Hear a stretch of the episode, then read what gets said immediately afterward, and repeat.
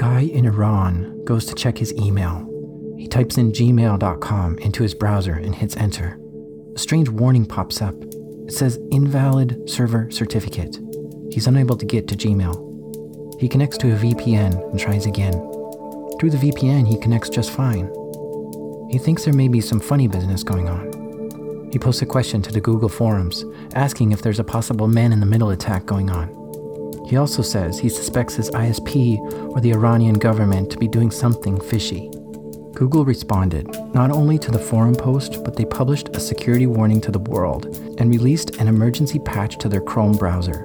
Mozilla, Microsoft, and Apple followed quickly with similar security updates. There was, in fact, a man in the middle attack against Gmail users. An attack which undermined the security in all browsers. An attack that had devastating consequences.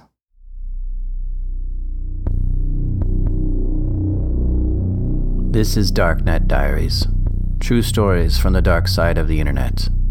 I'm Jack Rhysider. HTTPS, SSL, and TLS are all technologies that secure the World Wide Web. They all rely on certificates, which are sort of like an identification card for websites. The companies that issue certificates are called certificate authorities, or CA. The concept of CAs and certificates is so complicated that I'll have someone else explain it. My name is Gervase Markham, and for about the last 12 or so years, I've been involved with the Certificate Authority root program at Mozilla. A certificate authority is basically somebody who checks identity and that you trust to check identity. The level of checking depends on the type of certificate. They might just check that the person who says they own the domain foo.com owns the domain foo.com they might also say, and by the way, it is Foo Corporation of 116 Acacia Avenue, Birmingham, UK, uh, and you know this is their phone number and this is their company reference number and stuff like that. It may check all of those things, but it checks some level of information. And uh, the primary purpose of a CA is so that when you type foo.com into your web browser, uh, and that request goes out across the internet, uh, which could be populated by any number of um, hostile or nefarious people controlling various bits of the network, the data you get back, A, does come from foo.com, uh, and B, hasn't been tampered with or can't be viewed along the way. The certificate system basically underlies uh, the secure connection ability uh, of the web. Web browsers such as Firefox contain an internal list of trusted CAs and hold a list of root certificates to use for verification. When you visit a website, it will present a certificate which identifies the domain of the website. The certificate also says which CA checked and verified this information is true. The browser then checks to see if the CA is trustworthy. Your browser contains a list of all trustworthy CAs and root certificates. Firefox, for instance, has 64 organizations and 159 certificates. This list of trustworthy organizations is called a root store. When a company decides they want to become a certificate authority, they need to work with the browsers to be added to the root store. If they aren't added, browsers won't trust those websites. So there are four major root stores there's us, there's Microsoft, there's Apple, and there's Google. The criteria that we have for CA to be included will include particular audits which try to demonstrate that the CA is acting in accordance with the relevant sort of security guidelines. Then auditors will come in and check that. Um, and they will be able to present those audits to lots of different root programs. Gervase and his team are in charge of deciding which CAs are trustworthy and which aren't. This is an extremely important job. He is like the security guard for the internet, looking out after everyone who uses Firefox and making sure the organizations that are in the trusted list are safe for the world Think about it this way if you use Firefox, then you are trusting that this man, Gervase Markham, knows which organizations can be trusted. It's not just me, there are three of us who currently work on the CA program.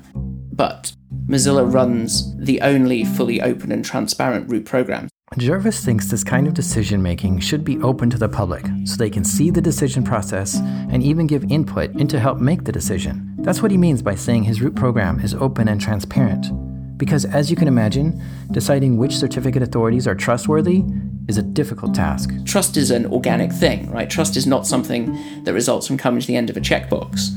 So if we read a uh, you know a news article that says, for example, the government of Kazakhstan is considering manning in the middle all of its citizens, and then we receive an application from the government of Kazakhstan to include their root certificate in the browser, even if all of the paperwork is in place, you know, we might, you know, be somewhat reluctant to add that root certificate to our browser because we have external information about what that government may be wanting to use that certificate for. So, you know, there, there is, you know, the question of the reputation of the organization who is applying as well. Uh, so it is not, you know, just a simple checklist, but we do try and have criteria that are at least vaguely objective so that CAs know what they have to do in order to be included. There's a few problems with this whole approach to using root stores and certificate authorities. Security researchers are still trying to find better solutions to this problem. One issue is is that the certificate system had a weakest link problem. That is to say, if you trust 64 different organizations and one of them has sucky security, then you have a problem. It doesn't matter if your particular site uses one of the other 63, because the attacker can get a certificate from the dodgy one and then impersonate you. That is, if one of the 64 organizations were to be hacked, it ruins the trust for all other CAs. Basically, the hacker would then be on the trusted list. The security of CAs has to be top notch and impenetrable. Comodo is one of the largest CAs in the world. They issue certificates for millions of websites around the world. And in early 2011, they were hacked. The hacker issued nine fake certificates, but Comodo immediately detected this and revoked the certificates. A few days later, Comodo had fixed the problems and publicly announced that an intrusion took place. But a few days after that, a second intrusion took place. But this time, the hacker was unsuccessful. All attempts at doing anything failed. The hacker was able to get into the network, but couldn't take any steps beyond that. They were unable to issue any certificates or do anything significant. Then we see a strange post show up on Pastebin. Pastebin is a website where anyone can post a message anonymously. This message was written by a person named Comodo Hacker, and it reads, quote, Hello, I'm writing this to all the world, so you know more about us. At first I want to give some points, so you'll be sure I'm the hacker. I hacked Comodo from Instant SSL. Their Comodo username password was GTadmin and Global Trust. I'm not a group, I'm a single hacker with the experience of 1,000 hackers. End quote. The message goes on to explain more on how he got in and what he did. At the very end, he writes in Persian, I will sacrifice my soul for my leader. Five days later, Comodo announces the second intrusion, but mentions a hacker was unable to do anything and they fixed the holes in their network. Overall, Comodo handled this issue fairly well. They quickly detected and fixed the issue and notified the public. Comodo isn't the only CA. Another popular one is DigiNotar. It's a Dutch based company, and they started out in 1998 doing notarizations in Netherlands. Eventually, they became a respectable CA. In fact, the Dutch government used DigiNotar as a CA for many of their websites. And in early 2011, Vasco bought DigiNotar for almost $13 million. And DigiNotar, I think, is a case that had really sort of invested heavily into security, as you have to if you're a certificate authority. That's Josephine Wolff, and I'm an assistant professor in the Public Policy and Computing Security departments at Rochester Institute of Technology. She recently published an article in Slate regarding DigiNotar network was set up not only with all of these segments with the public facing, the external net, and the DMZ internal, and then the sort of several layers beyond that. But they also had physical controls in place. So once you're into the most secure portion of the network, if you then want to actually access the production servers that are used to issue certificates, you had to get to these these computers that were stored in a room that's something out of like a James Bond movie, right? There are two sets of doors, there's a hand recognition device and a pin code, and you have to insert an electronic key card in order to actually begin the certificate issuing process. So there are several levels of security that ostensibly you have to get past in order to issue a certificate in this setup. did DigiNotar knew security was vital to the reputation of the company and invested heavily in its own security. I like to sometimes think of securing a network similar to securing a castle that has 10,000 doors and windows. Even if you spend the time to go check every door and window to make sure it's locked, you may have missed one. or may not be aware of one. And over time, you're bound to make a mistake and leave a door unlocked. Maybe because you are lazy or distracted. But humans make mistakes. In the summer of 2011, DigiNotar made such a mistake, and a hacker entered their network. The breach begins by the perpetrator actually connecting to the public facing web servers that DigiNotar has up. And it's a little bit out of date. There are some patches that they haven't updated in the content management software.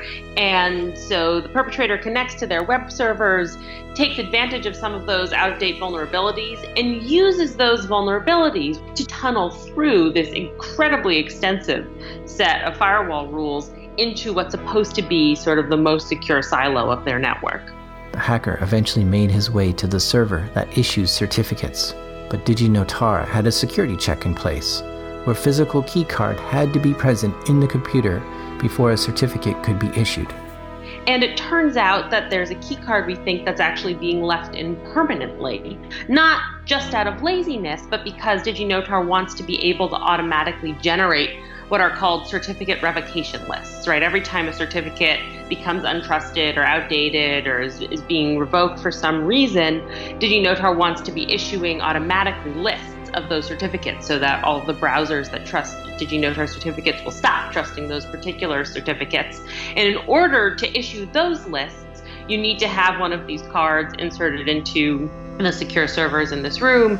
And so, because it's just being left in there, it turns out that all of these layers of security, which seem sort of like overkill, are actually able to be bypassed. This intruder is able to issue a bunch of rogue certificates in the names of a whole whole variety of different domains, right? The big one that comes up are the, the google.com certificates, but I believe there are also CIA.gov certificates being issued and many, many others. With these certificates, the hacker can now become Google. They can trick the browser into believing they are google.com. That is because DigiNotar was one of the trusted CAs within the browser. This breach took place on July 10, 2011, and he ended up issuing 531 rogue certificates. Nine days later, DigiNotar detected the breach, but they didn't announce it publicly. Over a month later is when the Google forum post showed up about the man in Iran who couldn't get to gmail.com the people in Iran who are trying to connect to their Gmail accounts are being redirected. That directs them to the wrong website that probably looks exactly like the real Gmail. And because they've got these rogue certificates issued by DigiNotar, the people who've created this fake Gmail or Google website are able to actually sign it and look like it's really authentically a Google site. But because they've got this rogue certificate, they're able to do that. People are going to what they believe are Google sites, entering their credentials. We suspect those credentials are then being used to spy on their Google accounts in various ways. The hacker then took these certificates and proceeded to create a man in the middle attack. This is where a hacker intercepts the traffic that's supposed to go somewhere else. The rogue certificates is only half of what's needed to do a man in the middle attack. The hacker needs to redirect people to his server instead of the real Google servers. We don't know exactly how he did this, but the best theory, with the most supporting facts, is he did a DNS poisoning attack. A DNS server translates a domain like google.com to an IP address so routers can find where they need to go. He tricked the DNS servers in Iran so that anyone looking for google.com would be redirected to his IP instead there's no definitive proof that that's how the redirect happens. There's sort of circumstantial evidence that you can use to, to try and make that case, right? So it's possible that there's an ISP in Iran that's actually either complicit or has been compromised and is therefore redirecting traffic to these fraudulent sites.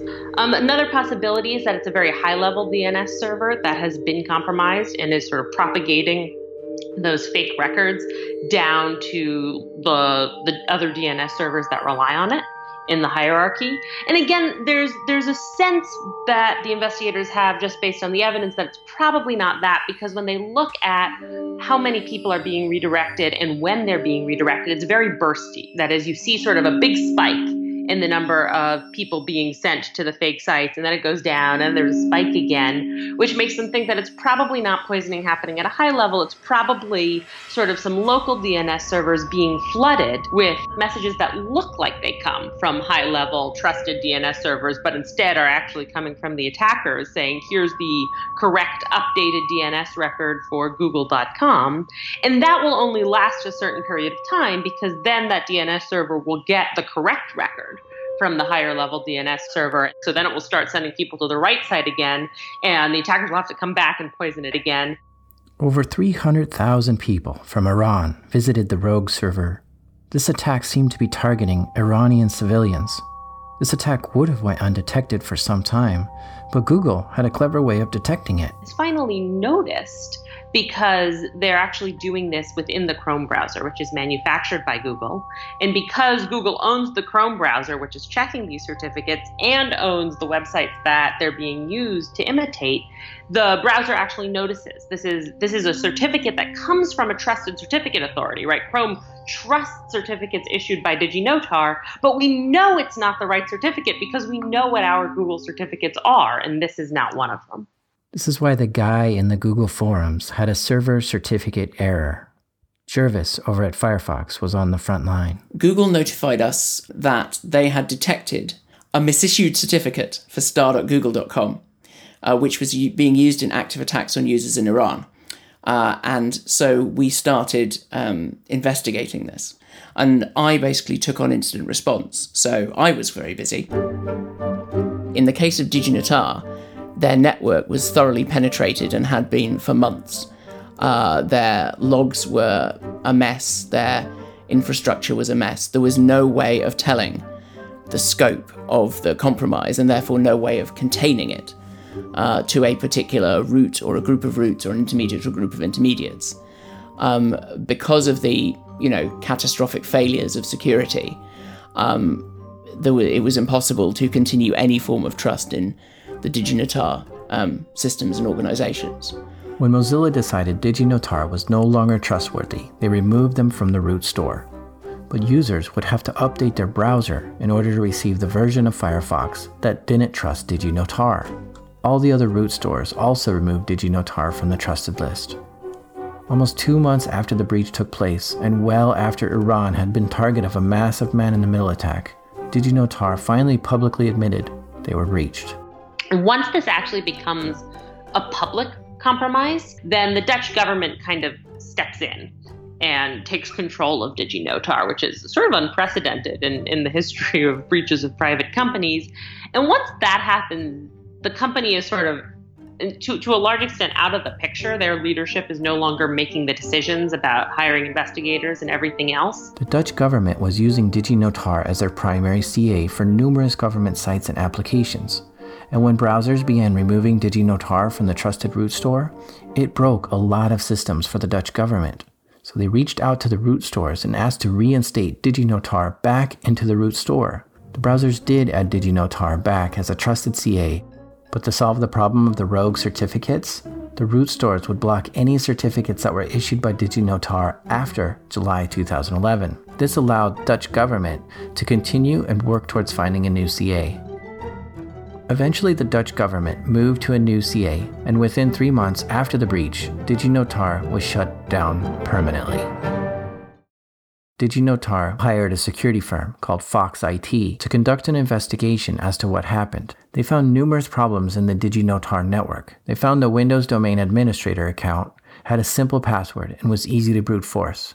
Then all the certificate issuing servers were on the single domain, this means a single admin account was able to access all eight of their certificate servers. Numerous systems didn't have antivirus present, which would have stopped some of these attacks. There was no central logging and no separation of critical systems. A combination of all these failures is how the hacker was able to bypass all of the security checks. Fox IT also looked through the evidence to try to find who did this attack.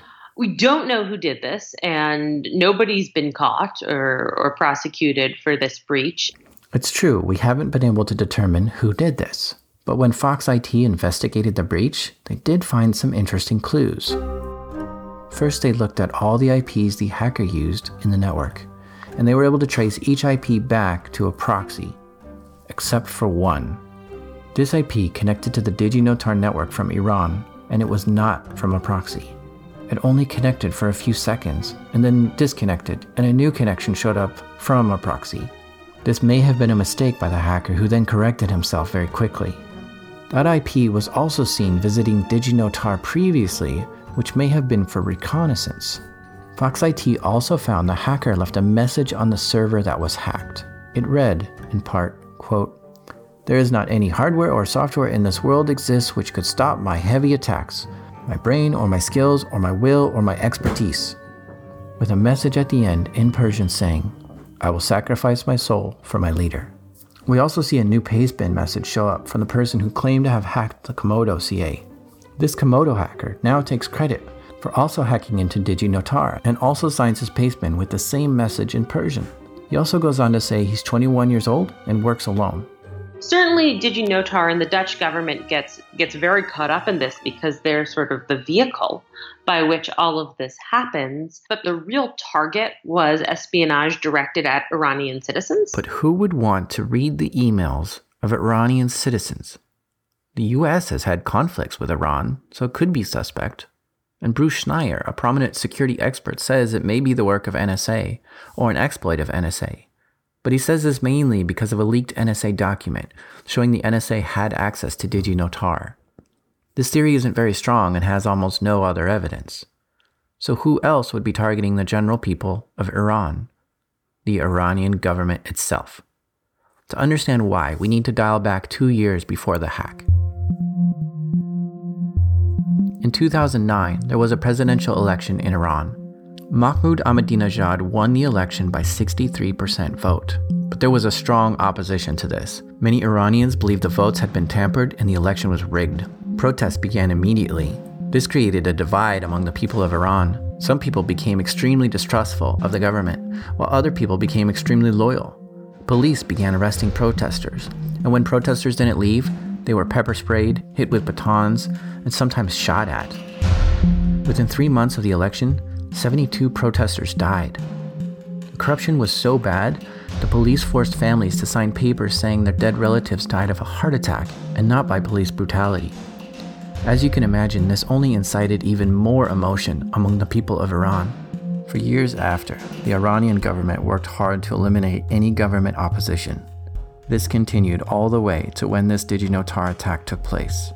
So it's a strong theory that this hack was done by the Iranian government itself or someone trying to help the Iranian government. They were possibly looking through emails trying to find dissidents and those who were unhappy with the Iranian president. And if they were found, it may have resulted in people being arrested, tortured, or killed.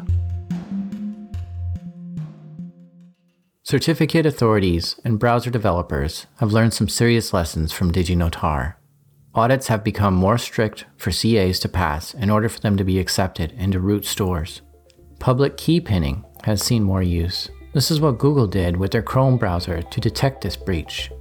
They forced Chrome to only accept certificates issued from Google's CA, essentially pinning the certificate to a specific CA. More websites have done this since DigiNotar, but it has its shortcomings. For instance, imagine the problems a website would have if they pinned their certificate to a CA that went out of business. Or imagine if a hacker were to pin a certificate to a rogue CA. Unpinning the certificate is currently a complicated task. Since DigiNotar, Firefox has added a new feature to help block rogue certificates. Here's Gervase to tell us about it. So, we have a system called OneCRL, which is, if you like, an emergency revocation system. Uh, and Firefoxes all check uh, for certificates on this kind of blacklist every 24 hours.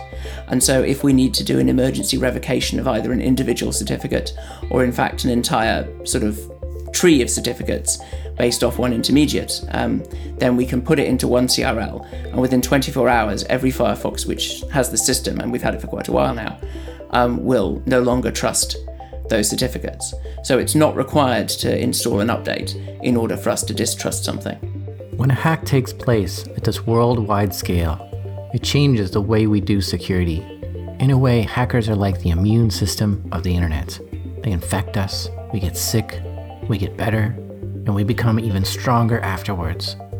And even today, six years later, when a major breach happens to a company, someone always reminds us of the fate of DigiNotar.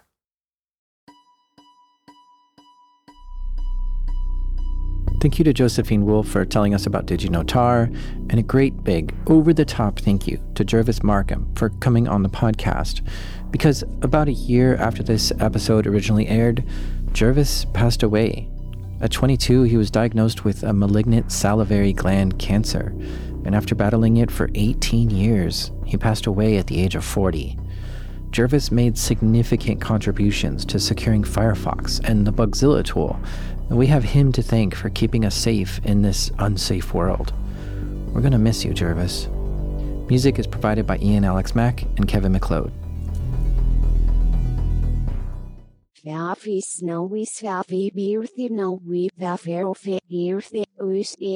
E